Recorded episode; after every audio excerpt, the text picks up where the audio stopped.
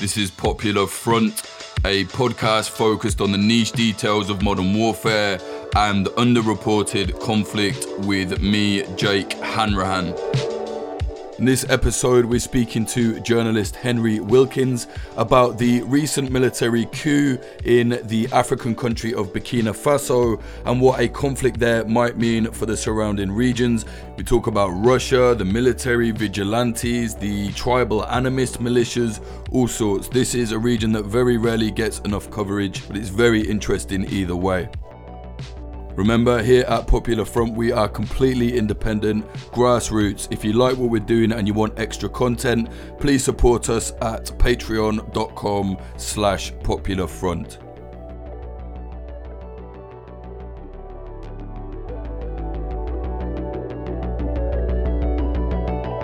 So January 23rd, there was this this military coup in um, in Burkina Faso Maybe just uh, take us through that. What actually happened? What led up to this? You know, why did it happen? So yeah, I mean, twenty third um, Sunday. I mean, woke up in in the morning uh, to to hear that there had been reports overnight of uh, of gunfire at the largest military base in in Ouagadougou, which is the the capital of uh, of Burkina Faso.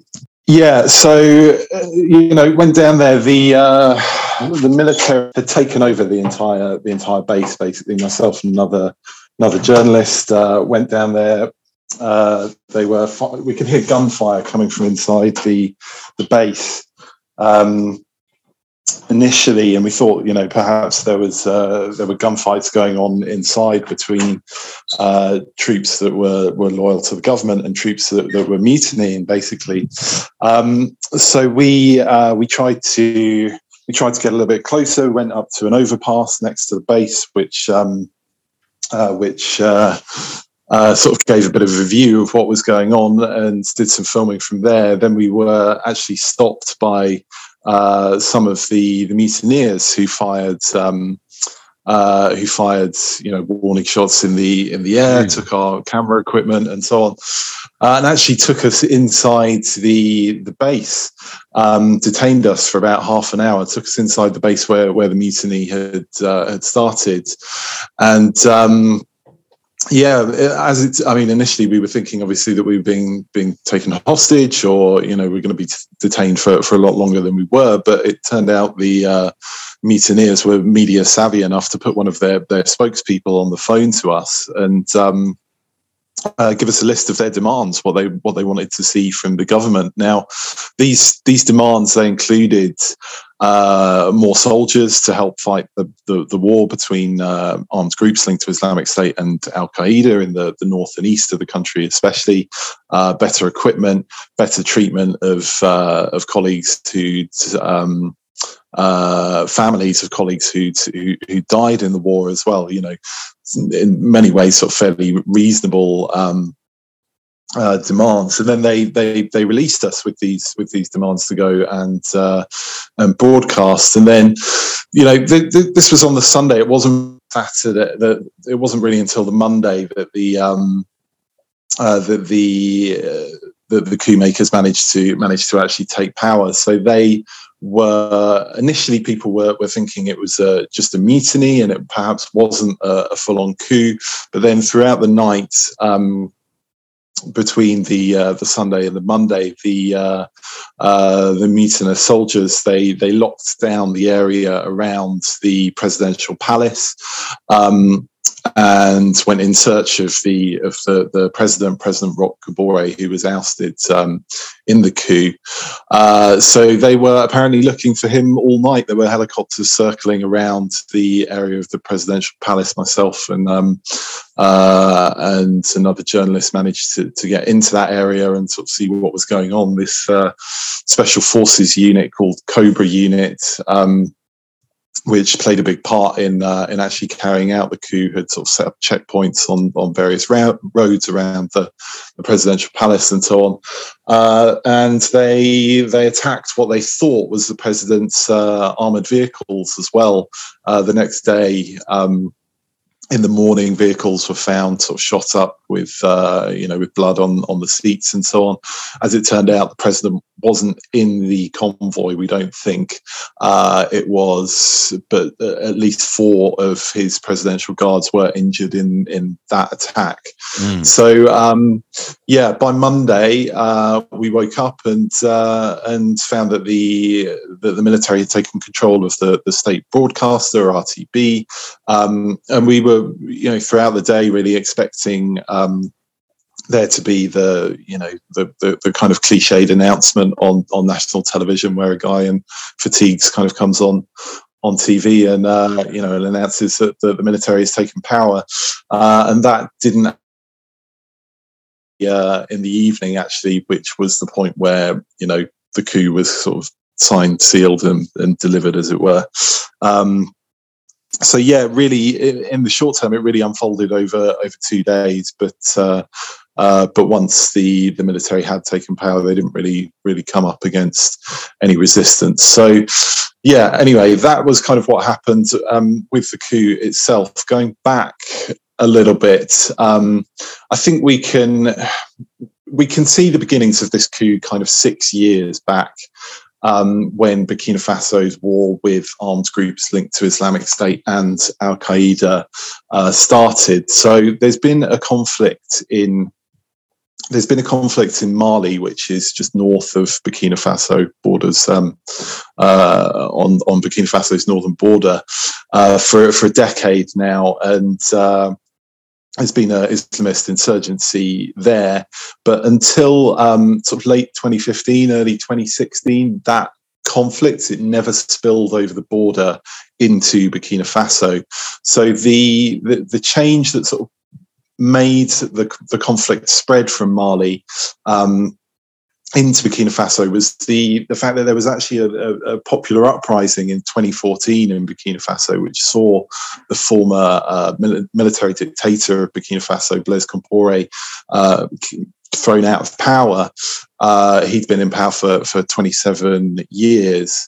Um, and with that came a transition period of, uh, of, of, a year. And then there were properly democratic elections for the first time in Burkina Faso's uh, history since, since independence uh, back in the 60s. And um, yeah, so so there, there, was the first democratic president in Burkina Faso was elected, Rock um, Roch Kaboré, but unfortunately, uh, as the the first the the military dictator was was thrown out. This um this Blaise Compaoré, the former the former dictator, he had a well documented non aggression pact with the terrorist groups that were operating over the border in um, in Mali, whereby uh, the the terror groups who were fighting their war against the the, the, the Malian government would basically uh, come over the border into Burkina Faso for R and R, rest and rest and recuperation. They'd be given safe haven in Burkina Faso, so they could take a break from the fighting. And in return, they agreed not to carry out attacks within Burkina Faso's borders. Uh, so the former dictator, although not democratic, obviously he did have this very developed kind of security apparatus and these mm. relationships with the armed groups um, that were operating in the, the uh, over the border in Mali, which just was along with his his rule when it was, was swept away, so was so was this security apparatus. Now, the the, the Democratic President Roch Kaboré, he uh, was not from a military background at all. Uh, the the guy who he selected as his um, his minister of uh, of defence was was in fact a former journalist, not a not a military person at all either. So um, you know, as soon as as soon as Kaboré came to power, these attacks uh, in Burkina Faso by armed groups linked to Islamic State and Al Qaeda just began to snowball. Really, at first in the in the north of the country. Um, they took advantage of, uh, of a lack of of development. The the north of the country is uh, is is quite remote, very uh, very rural. Uh, there's, there's been very little in terms of infrastructure built there. The government always kind of saw it as a place where there weren't many. Uh, there, there wasn't much by way of natural resources or anything, so it wasn't really worth part of the country. And of course, this kind of um, uh, state of affairs is like it's fertile ground for um, for jihadist groups to to start recruiting. You know, there are a lot of people who were who were angry at the government and uh, had, had, had had enough of of being neglected. So you know, really, this um, the, these attacks started to to develop, and you know, armed groups started coming over from from Mali, uh, riding into villages, usually on motorbikes. That tends to be the way that the, the terrorist groups uh, get get around in this this part of the world. They'd ride into villages, you know, preach in the uh, in the local mosques, uh, try to implement sort of elements of, of Sharia law, and you know Burkina Faso is not a it's not sixty percent Muslim, but the uh, the other 40%, you know, mostly Christians and then a few sort of animists and so on. So it's not like a, a, a fundamentally um, Muslim country. So, you know, it's quite liberal in many ways. You know, people aren't uh, certainly, uh, you know close to close to sort of living under uh, conditions of of, uh, of Sharia law. So mm. you know people weren't doing what uh, what these these terrorists wanted them to, i.e., not drinking alcohol, uh, things like that. You know, they, they often the, the, the armed groups would come into the towns and burn down alcohol shops or brothels, things like that. Um, but the yeah, I mean, culturally, you know, people are, as I say, quite liberal here and so on. It, it, it didn't work. I mean, when these when when the terror groups tried to implement these rules, um, they they would come back and you know threaten them with violence when when they weren't followed, and uh, as that would escalate, uh, they they would eventually come back and start killing people. I mean, really, the the modus operandi of these these terror groups in um, in the north of the country and, and now the east of the country as well is to just ride into these into these villages and uh, and and massacre people for want of a of a better way of um, of putting it. So, so yeah, this this all started in the north around sort of 2015, 2016, and then uh, by 2019, it spread to the east of the country. It's now spreading to the uh, to the south of the country as well. So,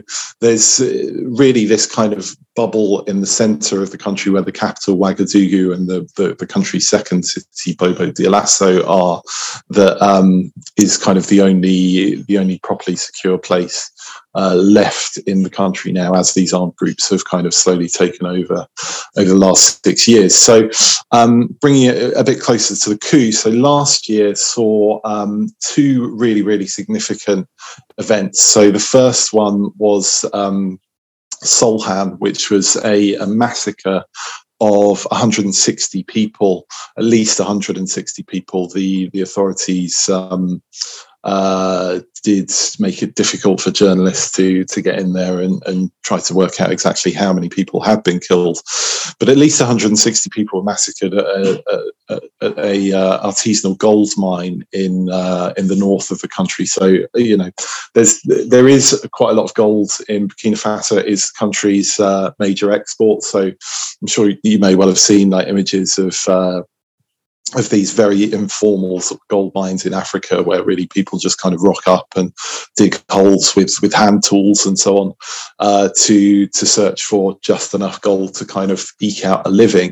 And the jihadists are um, drawn to these these mines in in Burkina Faso because they're a source of, of funding. They can they can implement a, a tax uh, on these. Um, on these gold mines. But anyway, this this this one particular uh, gold mine, it was believed that there was some dispute over who controlled the uh, over who controlled the mine or who you know took the, the the kind of protection money for the for the for the mine if. Uh, if if you wanted to put it that way, but uh, yeah, and they rode into they they came into the uh, into the mine in uh, one night and killed um, you know anybody in sight really. Apparently, this attack was uh, also carried out by quite a large number of child soldiers who'd been recruited by the uh, jihadists as well.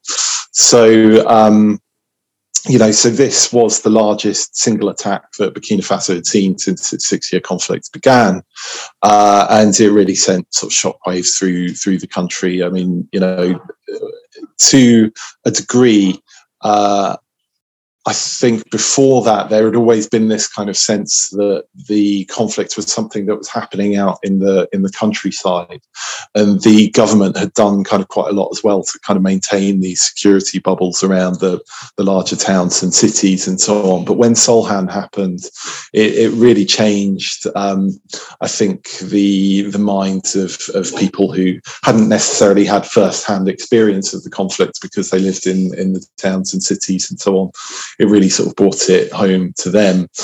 And then getting even closer to the coup. So in November last year, there was a another major attack in the north of the, the country in a um, in a remote military outpost called Inata, where 49 military personnel were killed after a uh, armed group, probably linked to Al Qaeda, uh, overran the base and uh, again basically massacred. Um, the military personnel who were who were stationed there. So it late this attack took place. Again, this was the, the, the, biggest single attack on security forces that had happened in Burkina Faso since the conflict began. Uh, but it transpired that two weeks later, the um, the base hadn't been supplied with with food for two weeks. So the uh, the, the soldiers who were stationed there, they'd been having to, to, to leave the base to go out and like hunt for for food. Um, and again, I mean, this just raised massive questions about how uh, capable the, the, the government was in terms of dealing with. Um, in terms of dealing with the security situation, uh, so the at that point, there were protests. You know, t- people turned out on the streets of Ouagadougou. The police very quickly. The, the, protests were banned by the government, but people turned out anyway. But within half an hour of people meeting, um, they were tear gassed. Journalists were tear gassed, my, myself included. Um, so the government really did everything it could, including shutting down the internet to try to stop these these protests from happening, because you know they thought that it could they could indeed sort of lead to a to a coup. Um, and then shortly after these protests, the the president he sacked a lot of the uh, top military leadership, uh, which was an attempt to try and sort of stave off criticism, but at the same time, it, it kind of caused quite a lot of bad blood um, between him and the military, which would later later on come back to to bite him. Uh, and he also sacked um, his cabinet as well, and, and had a major major reshuffle there. So he bought himself a little bit of of time with that, but then uh, about a week before the coup actually happened, there was a there was an alleged foiled coup attempt where eight members of the of the military were arrested for apparently plotting to overthrow the president. And then, sure enough, on um, 23rd, as you say, the the mutiny started after you know weeks really of, of time. Uh, so yeah, that kind of takes us up to the to the present day. Sorry, that was a super long-winded answer. no, no. I mean, you got to remember this is a place that a lot of people just don't know about. So it's really useful to get your um, thoughts on it, especially like seeing as you were on the ground. Um, I, am not one of these people that is like Russia is behind everything. Like that's such a ridiculous, boring thing we see mostly uh, in U.S. media. However, there were people out in the streets with Russian flags um, after the coup, and there's quite a lot of talk that Russia has some kind of involvement with the coup plotters and the junta. Um, what do you make of that? Yeah, I mean, I think that's that's all really new at the moment. The so Russia has um, certainly had some interest in Mali over the border, and that's been something that's that's brewing, been brewing for for some months or or even years. Um, they did read Wagner, the uh, uh, the private security group with with close links to the Kremlin, has deployed in neighbouring Mali in in uh, January last Wagner. month. So yeah, exactly. Uh, so so yeah, I mean there there there hadn't leading up to the coup, there hadn't been the same level of interest uh, for Russia in Burkina Faso. We we hadn't really seen much by way of um, uh, by way of yeah Russian interest in in Burkina Faso, or people really talking about uh, Russia as a possible uh, international military partner as well. But I do think what happened um, as soon as the coup happened was that, that that Russia kind of saw it as an opportunity. Um, we did, as you say, see people the day after the coup was confirmed, um, uh, demonstrations to celebrate the coup, waving Russian flags and so on. Um, how they got those Russian flags is a uh, um, you know, I, I, wouldn't want to speculate there, but I mean, it was uh, it did seem odd that that that there were people turning up with those with those flags. Um, and there was a story in the Daily Beast as well saying that uh, the uh, the military commander who took power in Burkina Faso, Paul Henri Damiba, uh, had persuaded or tried to persuade the the former president Kabore to accept uh, military help from Russia twice before the coup actually happened. Now, uh, that story, I mean, it caused quite a big, it caused quite a big stir. I'm not totally convinced how bona fide that story is. I mm. think it, um, uh, I think it may the sources aren't really clear in it. The sources aren't really clear. I'll say that much. No, no, I agree. Da- Daily Beast also as well kind of ranges from really good to really weird articles. You know, you know. Yeah, I mean? yeah, yeah, yeah. Exactly. I mean, I think it. Uh, yeah, it was pretty pretty sensational if it is true, but I'm mm. I'm skeptical uh, as to whether it is, to be honest. Um, but then the other thing which which happened was that the uh, the day after the coup, or the week that the coup happened, at least the uh, uh the person in charge of of training military off- officers in uh, Central African Republic, which is a country where Russia has been giving military assistance for a long time now, uh, sent an open letter uh, or published an open letter to Burkina Faso saying, you know, basically, if you want uh, help from Russia, we're we're here to to offer it. So I think probably what we're what we're looking at is um, Russia seeing what's happened in Burkina Faso recently as uh, an opportunity and um, the beginning of what could turn into a Russian military presence in, in Burkina Faso, or certainly more Russian influence in Burkina Faso. Yeah. So um, it's been it's been what like two or three weeks now since this coup. Um, two weeks. What, what what's the current situation now on the ground? Yeah, I mean, as I said, the, the day after the coup, there was a, a, demonstration to celebrate. There were probably two, three thousand people out on the on the streets that day. Um, you know, otherwise things on the streets of Ouagadougou have have t- returned to normal. Really, there's not really a, a, a larger military presence than you would uh, than you would normally see. Um, yeah, the the streets are calm, but I mean, obviously, the, uh, the the politics of the country are very, very much up in the air. So, as. I said, the the the country. So, the guy who led the coup is Paul Henri Damiba. So, he's an infantry commander who wasn't very well known in public, but was quite well known uh, within the within the military.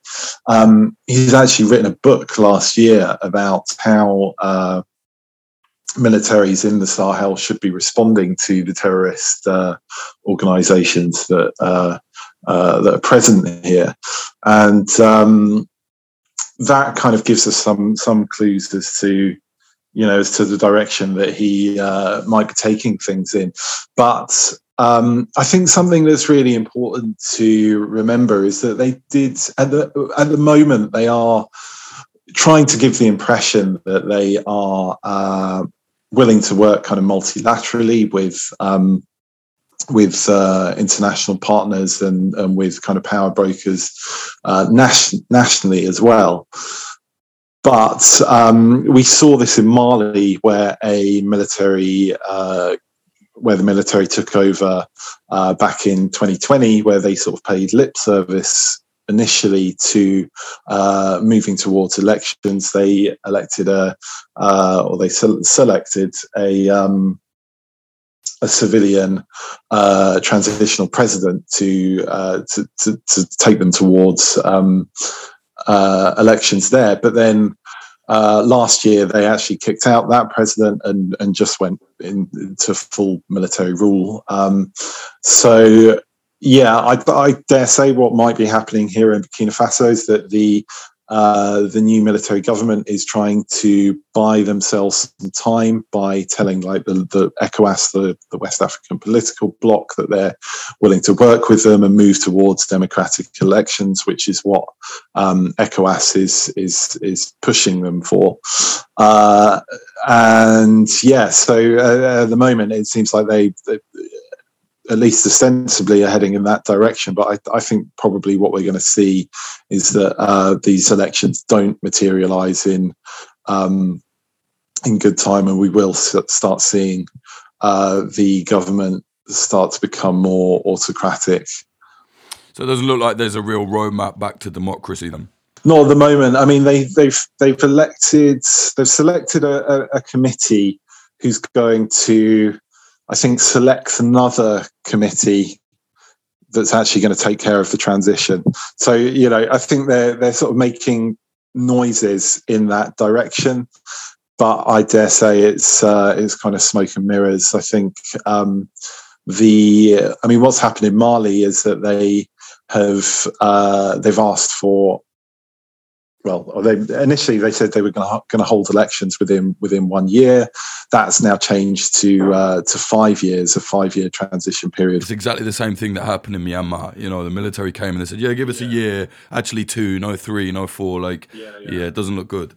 Yeah, exactly. And um, yeah, I mean, in, in, Mali, they say they want to stabilize security before they can hold proper uh, democratic elections. And you know, as a result, they've now that they've asked for this five-year transition period, they have received sanctions from ECOWAS, the West African political bloc, um, which is the, these are recent, and we're sort of yet to see the the, the full effects of them. But I mean, you know, Mali's already one of the poorest countries in in the world, and uh, it's it's obviously going to be the Malian people and the poorest Malian people that that suffer the most. And I think um, you know we could very easily see things going in the same direction in Burkina Faso. You know, possibly even within this year, I think we we could see sanctions, and um, I think something else we we might see as well is. Um, uh, although the at the moment the government has has really got a lot of support. I mean, people, even people I've spoken to who came out onto the streets in 2014 to fight for democracy in this in this popular up, uprising. Um, even they now are saying, you know, democracy hasn't worked for us. The security situation hasn't gotten any better.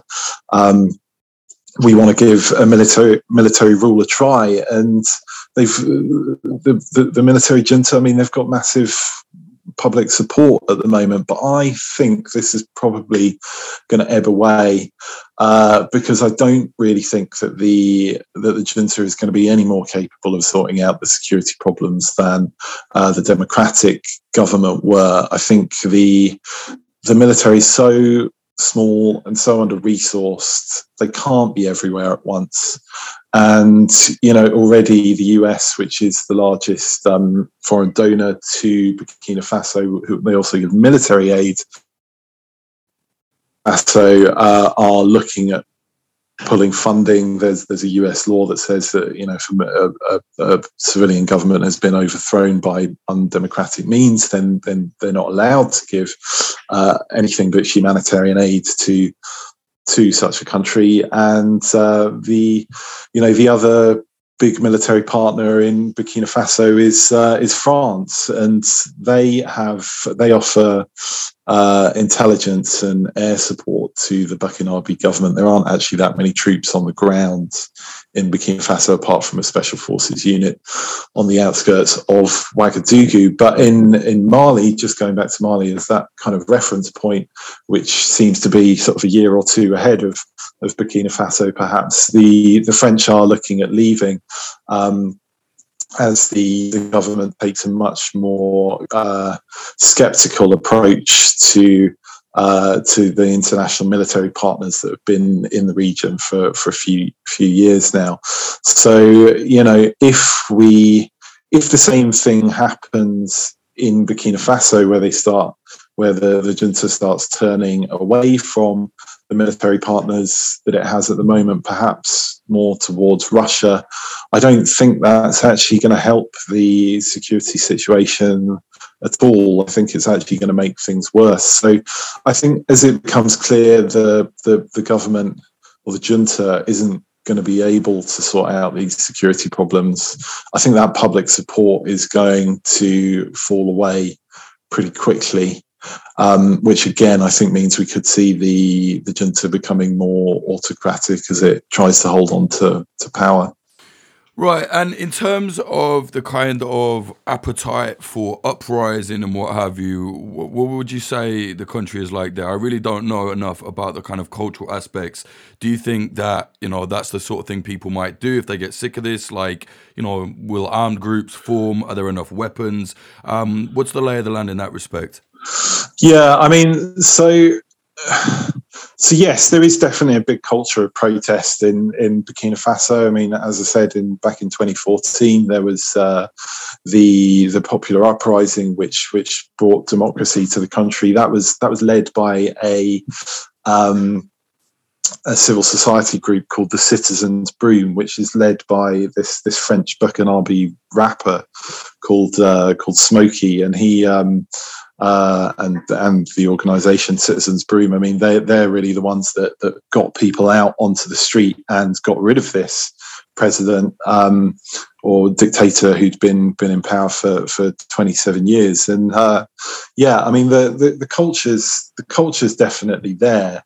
Uh, that said, I mean, like the Citizens Broom that played such a big part in 2014 have been totally silent over the last few few months um, as these protests against the former government uh, and insecurity happened. They said they were against them, and I think, you know, I think to a certain degree that uh, the Citizens Broom kind of saw what saw these protests against the, the, democratic government leading to a coup and the loss of democracy that they had had fought for back in back in 2014 so they've kind of they've kind of fallen by the wayside a little bit now uh, and have been replaced by these these kind of pro coup um, movements, like the the movement to save Burkina Faso is the uh, is the biggest is the biggest one. And but you know, although these although this this movement to save Burkina Faso is like very supportive of the coup at the moment and led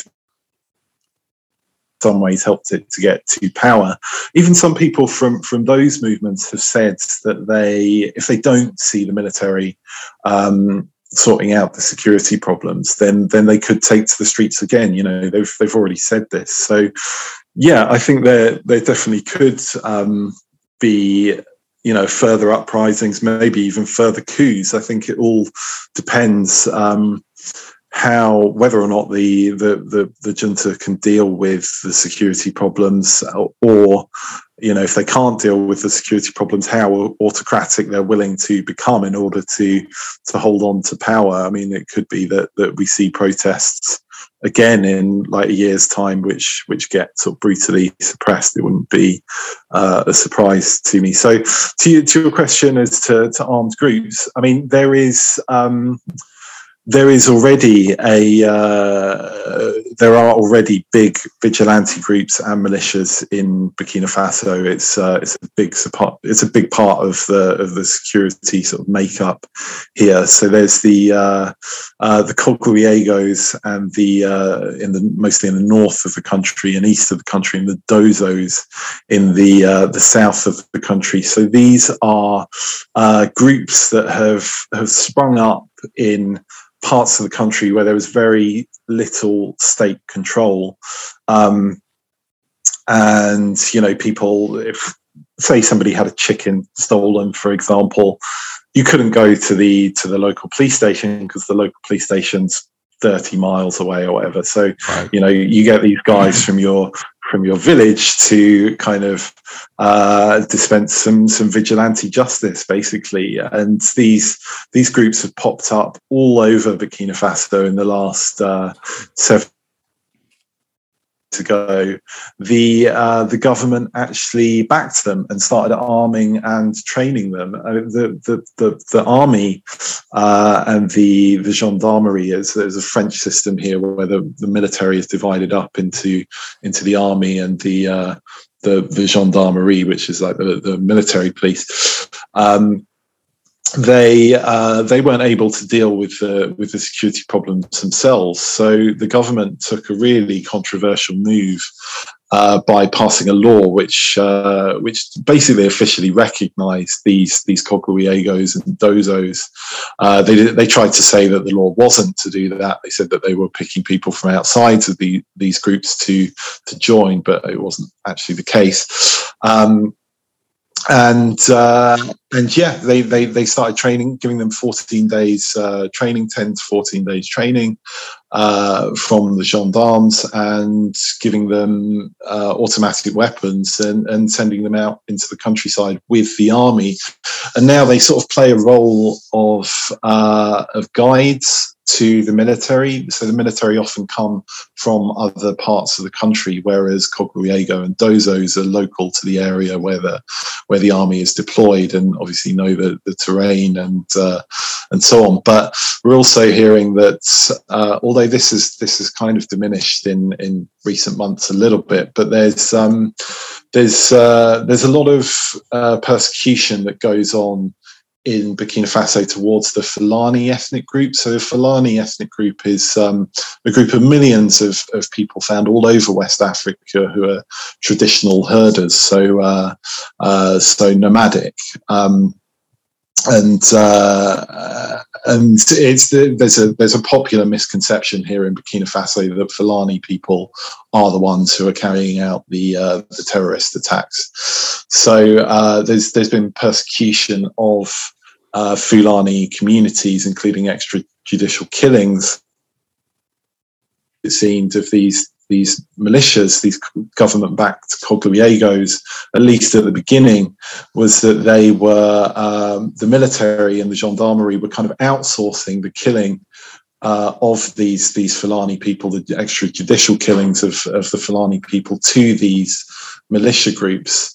Um, so, yeah, I mean they've they've really played the Koglweogo and the Dozo have really played a big role um, in the the conflict here in, in Burkina Faso. Probably only going to going to uh, play an extended, a more even more extended role, sort of as uh, as the new junta tries to, to beef up security. But I mean, the, the Dozos down, not, not the, the Koglweogos are more of a kind of recent uh, thing that only, that's only sprung up in the last few years. But the Dozos are these kind of traditional warriors who've uh, who've been traditional hunters who've been around for for you know for decades or possibly even hundreds of years and they have all these kind of animist beliefs where they uh, when they go into battle they wear uh, uh, clothes that are kind of imbued with with black magic and that they think will make bullets fly around them, and they have all these kind of unusual uh, ceremonies as well, which which kind of go hand in hand with the uh, uh, with the fighting. But this this is more in the the south of the of the country where the conflict is just starting to develop, really. But already there, we're starting to see um, those committing uh, human rights abuses towards the the Fulani community, and that area of the of the country as well. So yeah, I mean, there's there's um, there's definitely a culture of protest and taking absolutely uh, a culture of these these kind of armed groups and, and vigilantes taking security matters into their into their own hands as well. Oh, you talk about the dozo there. How much fighting do they actually do? I mean, I've heard people say, yeah, they're they're out there fighting the the jihadist groups and various other people but from what I've heard, they don't actually do that much fighting. What, what's the, what's the deal with them? Yeah, I mean, I don't know so much in in Burkina Faso. I think at the moment they're they're not really doing that much fighting, just yeah. simply because the uh, the the uh, the conflict in the south of the country is still kind of at, at the I don't want to say embryonic stage. I mean, it's like you know, it's definitely happening, but it's it's still quite small compared to um, uh, compared to the east and the and the north of the country. I mean, you find the dozos in in Mali as well, which is less my my area of expertise. So, I'm not entirely sure how much fighting they do over there. But I, what I can speak to is the Koglweogos, and they do uh, they do really go to battle with the uh, with the military, and you know on a weekly, sometimes almost daily basis, there are reports wow, okay. of, of Koglweogos, um, you know, being killed or, or at least involved in uh, uh, in in battles with the, the terrorist groups. I mean, I've met many of the Koglweogos, uh, many Koglweogos myself, uh, who have now joined this kind of government-backed militia, and you know, they're they're they're, they're definitely out there in the field and, and are and are fighting. Uh, in terms of civilians, what's the kind of feeling now? Um, now that there's been this junta, now that there's a very real possibility of extended fighting again, what's their kind of reaction to all of this? Are they just kind of right another you know another bad situation, getting on with it, or, or what? No, I don't think so. I think the uh, I think uh, um, the, the, the kind of public opinion towards the junta at the moment is one of is a positive one, and you know I think really people some some hope. You know, a, a, phrase that I keep hearing is something had to change. Um, this this whole thing that I talked about of there being this kind of kind of security bubbles around the the big cities and the towns and so on. You can't really go um, much further than say 100 kilometers from from Ouagadougou without you know having to uh, risk running into to a terrorist checkpoint. Uh, you know the the the the military does have a degree of control out in um, in parts of the countryside and so on, but there are others, other parts of the countryside where there's, you know, where there's none. It's just under terrorist terrorist control, and um, I think people are really, really sick of that. Um, you know, Burkina Faso is not uh, a country that it's had a lot of coups, but it's never really had a war. It's never had a civil war as many uh, African countries have. Uh, and up until 2015, 2016, it was really, you know, it was it was kind of a beacon of peace in the in the region. Uh, they they're, just not used to this kind of this kind of thing, unlike in uh, some other African countries. Um, so no, I mean the the the junta has really got broad support at the moment. But like I said before, I think uh, I think that could disappear really quickly if unless the the junta is able to to sort out the security. But it's it's it is the security that is at the heart of of things here uh, and at the heart of why the coup happened and uh, you know why the coup has has has got broad public support at the moment. Right. Um, and what do you make of this? I've seen some articles recently, and they're like, "Oh, Africa's going through um, like a coup um, epidemic." What do you make of all that? It, so there does seem to have been there do, does seem to have been a lot of coups in uh, in Africa in the last few uh, uh, in the last couple of years, especially. I mean, just just within the the Sahel region, we've had um, two coups in Mali. There was uh, there was this, this, military coup where they installed the uh, the the civilian president, and then we had the coup, what, what was called the coup within a coup, where they the, the military then threw out the um, civilian president and, and took power themselves. Then obviously we had uh, Burkina Faso two uh, two weeks ago, and then last week we had the the coup in uh, uh Guinea-Bissau, which or attempted coup in in Guinea-Bissau, which was uh, not linked to the Sahel conflict. I mean, many people have called Guinea-Bissau a, a, a narco state because it um, has a uh, it's a waypoint for drugs coming from South America to travel to to Europe, and it's actually understood that the that the people who uh, attacked the presidential palace in Guinea-Bissau were connected to these drugs gangs that um, that, that were smuggling uh, you know substances through to uh, through to Europe. So it's kind of it's it's a different kettle of fish over there. But obviously we've had um, we've had the coup in in Sudan as well. Uh, recently, we've had um, a coup in uh, Chad, which is which is linked to the to the Sahel conflicts after their president was uh, was killed in in battle. Uh, his son took over immediately, which was was against the the constitution. So yeah, I mean there does seem to be a uh, you know a very large number of coups when there was a trend towards democracy in Africa. Um, you know, I think to a certain degree, what's happening in Africa is is mirroring what's happening in, in Europe and the West, where there is this kind of turn away from uh, from from democracy and kind of disappointment with with what democracy is able uh, to offer and the promises that it's that it's um, uh, that it's supposed to make come come true. Uh, yeah, I think we are seeing people turning more towards autocratic uh, uh, ideas about how how things should be run. Certainly, that's the case in in Burkina Faso. No, I definitely agree. It's like a global trend, and you get these kind of Western think tanks or whatever, or like hyper hyper liberal journalists are like, wow, it's so crazy that this is happening in Africa. It's like, mate, this is happening in Europe as well. It's just not at the level of instability yet where coups are happening. But no, I agree completely. This is like an endemic situation globally. And then people are trying to act like, wow, Africa's crazy. Like, no, it's it's a lot more than that.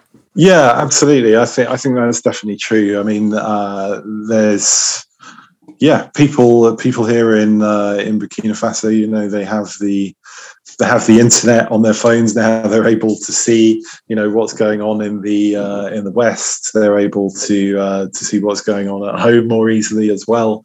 You know, everything is. Uh, uh, yeah, there's sort of global problems that, that, are happening all over the world, not just in in Africa, are, are clear to them. And um, yeah, they're they're skeptical about democracy. Like I say, I've I've been really surprised by how many people um, I've spoken to, how many Burkinabes I've spoken to since the coup, who uh, just just say that democracy wasn't wasn't working and don't seem to be particularly interested in in seeing it come back either. That is, yeah, I think that's a reality a lot of people um, in the West aren't ready for yet. Um, in terms of uh, Burkina Faso, um, is there anything else you think our listeners should know about before we go? Yeah, so I mean, Burkina Faso is a it's a country in, in West Africa. It's landlocked um, on its uh, on its kind of southern borders. It's got the uh, it's got the kind of West African coastal states like Ivory Coast, uh, Ghana, uh, Benin, Togo. Then to its uh, to its east, it's got uh, Niger, where there's where this conflict is um, uh, between armed groups and the link to Islamic State and Al Qaeda is happening as well. And Mali, really, the the Western Sahel conflict, which Burkina Faso is a part of, is really focused on these three countries: Mali, uh, Niger, and, and Burkina Faso, and especially the tri-border region, where the borders of those three three countries um, meet. So, uh, yeah, I mean, Burkina Faso is, is, one of the, the poorest countries in the world. Um, you know, it's a very young country as well. Like the median age here is just under 18.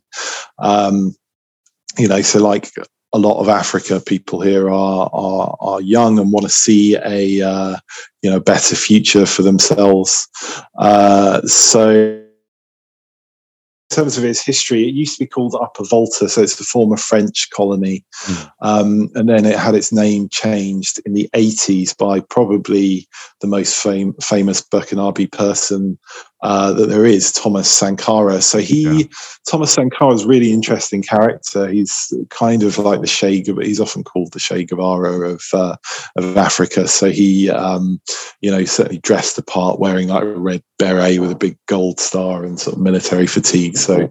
Um, you know, was taking uh, taking some notes from from Che Guevara there, and also uh, uh, yeah, was very anti uh, was very anti French, or certainly very anti uh, neo colonialism. I mean, Burkina Faso became independent in the '60s, but uh, France, the way France left um, Africa after colonialism, just just wasn't the same as uh, as the UK or you know other sort of European countries that had, uh, that had colonized parts of Africa.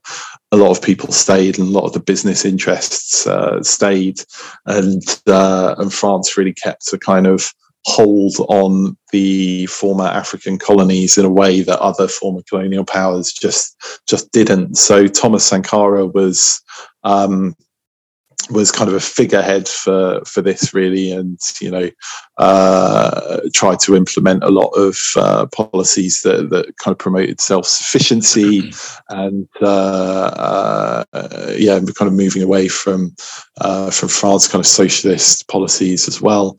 Um, so that that kind of culture it's still it still pervades here in Burkina Faso. People are very kind of anti-French. They have a very strong uh, sense of their own independence. Burkina Faso actually means the the land of the upright people, like the incorruptible people, and uh, and people, you know, they, they they really take that to heart here. And uh, you know, they're very they're very honest and open and uh, and and upstanding. Um, and anti-French. So yeah, it's uh, really. It, yeah, yeah, yeah. So that's always kind of from a security point of view, though. It's always made the fact that France is the big military partner here, uh, you know, a bit problematic. The uh, the government has I think, taken the approach that it needs the help of, of France to uh, fight this this conflict that it's that it's got going on. Um, but uh, but publicly, it's always been very difficult for them to say that because because the uh, you know the general population don't really like it. I think something else that's that's worth noting is that this this conflict in the Sahel in Niger Niger, Mali, and, and, Burkina Faso can also be traced back to the conflict in Libya. So when Gaddafi was removed and um, and instability um, started to prevail throughout Libya, uh, that then began to spread down into Mali, as did a lot of the uh, the weapons as well that are being used in the Sahel conflict have all have all come from Mali, which have gone to these these armed groups which are, are riding around on uh, motorbikes or massacring people now. So. Um, so yeah, it's uh, it's it's definitely been a kind of a, a chain reaction from the uh, from the whole sort of West removal of Gaddafi from uh, uh, Libya. Yeah, no, totally. Um, that was really useful, mate. Thank you very, very much. Where can people find out more if they want to find your work, talk to you about the situation?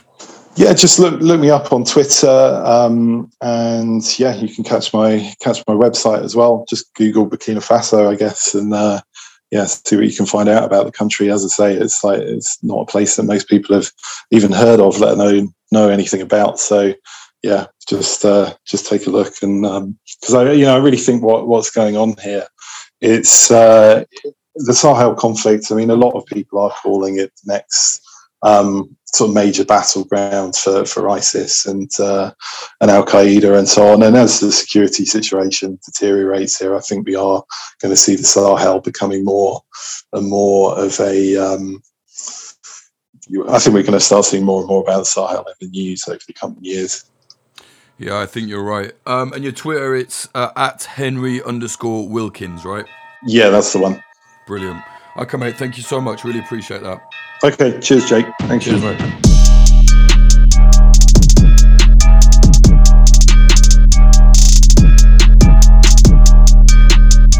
That was journalist Henry Wilkins talking about the recent military coup in Burkina Faso and what that might mean for the future of the conflict in the region. Definitely follow what Henry is doing. He's going into very, very deep detail on a region that is very rarely reported on like that. If you like what we're doing here at Popular Front, please consider supporting us at patreon.com slash popular front. If you subscribe, you get a lot more content for your money, bonus episodes, extra video content, early episodes, narrated articles, various different journalism series that we've built. Check it out, patreon.com slash popular front. Remember, we are 100% grassroots. We do not accept corporate investment and we do not accept advertising from any any dodgy places. Patreon.com slash popular front is how we keep going. Thank you to our sponsors on this episode. They are Propagandopolis, an outlet selling and writing about historical conflict propaganda from around the world. Buy prints at propagandopolis.com. Use the promo code PopularFront10 for 10% off. Also, thank you to Oracle Coffee Shop in Portland, Oregon, USA. They're an independent coffee business selling only fair trade products. See them at 3875 Southwest Bond Avenue 97239. Also, thank you to Grindcore House, a pair of independent coffee shops in Philadelphia, USA, one in South, one in West. Find them on socials at Grindcore House. Tell them Popular Front sent you. Thank you very much to those sponsors. Like I said, we only deal with ethical companies, people that don't fuck their workers over. So if you want to uh, sponsor some episodes of Popular Front, hit me up, jake at h11.tv. Email, check that out. Watch our documentaries at youtube.com slash popular front. We're very close to 100,000 subscribers. So if you're already subscribing, thank you very much. If not, please get on it, subscribe to it. We've got a lot more coming very soon. youtube.com slash popular front. If you want to keep up to date with the various going ons regarding war and conflict around the world, follow us on Instagram at popular.front or Twitter at popularfront underscore. You can buy our merchandise, t-shirts, hats, all sorts of stuff at popularfront.shop. And if you're one of the Patreons, you will see there's a discount code option at the top of the screen. You can enter discount codes for every bit of merch there is. www.popularfront.shop. Music in this episode, the intro was made by Home, and the outro music, as always, was made by my friend and Popular Front OG team member, Sam Black. You can hear his music at samblackpf.com. Now, I just want to say thank you very much to the high tier Patreons. Without these people, this whole project would fall on its ass, basically. So, thank you very much to Chris Kanovich, NTHG845829, Ethan Zwick, Skeleton Problems, Champagne Anarchist, Watt, Elise Middlefart, Lewis, David McManus, Joaquim Williamson Holt, Udoye Travis, Tom Petrie, James Leons, Kate, Lisa Milgram, Bradley Davies, Brendan Crave, Drift, Pete Hesher, RX, Travis Lieberman, Cherry, Ben Marshall, Dallas Dunn, LD50 Seattle, K Glitter Vulcan, Meredith Waters, Bethany Swoveland, Adam H. Carante, Bjorn Kirsten, Diamond Steen, Michael O'Connor, Zach Picard, Todd Cravens, Nicholas Butter, JD, Jav, Ian Froese, James Cully, Tynan Daly, Ethan, Shanklin the Painter, Fitz Madrid, Ed Coulthard, Mike Barone, Liam Williams, Wizard of Woz, Degenerate Zero Alpha, Giorgio Arani, DR, Trey Nance, Amy R, Rubicon, Frank Austin, Amelia Me, Nawaiz, Nate Van Dor, Christina Rivetti, Freya Northman, Noah, Andrew Hurley, Vida Provost, Brian McLaughlin, Tom Lochrin, Young Wasabi, Tony Bin, Adam Bergsnyder, JL, Stephen Davila, Anthony Kabarak, Dan Dunham, Fletcher, Diana Gorvanek, Lawrence Abrahams, Peter McCormick from What Bitcoin Did, Christopher Martin, Ryan Sandercock, and Maurice Zumbul. Thank you all so much. Without you, this project would not be carrying on the way it is. Much appreciated. If people want to support us, go to patreon.com slash popularfront or you can go to popularfront.co slash support.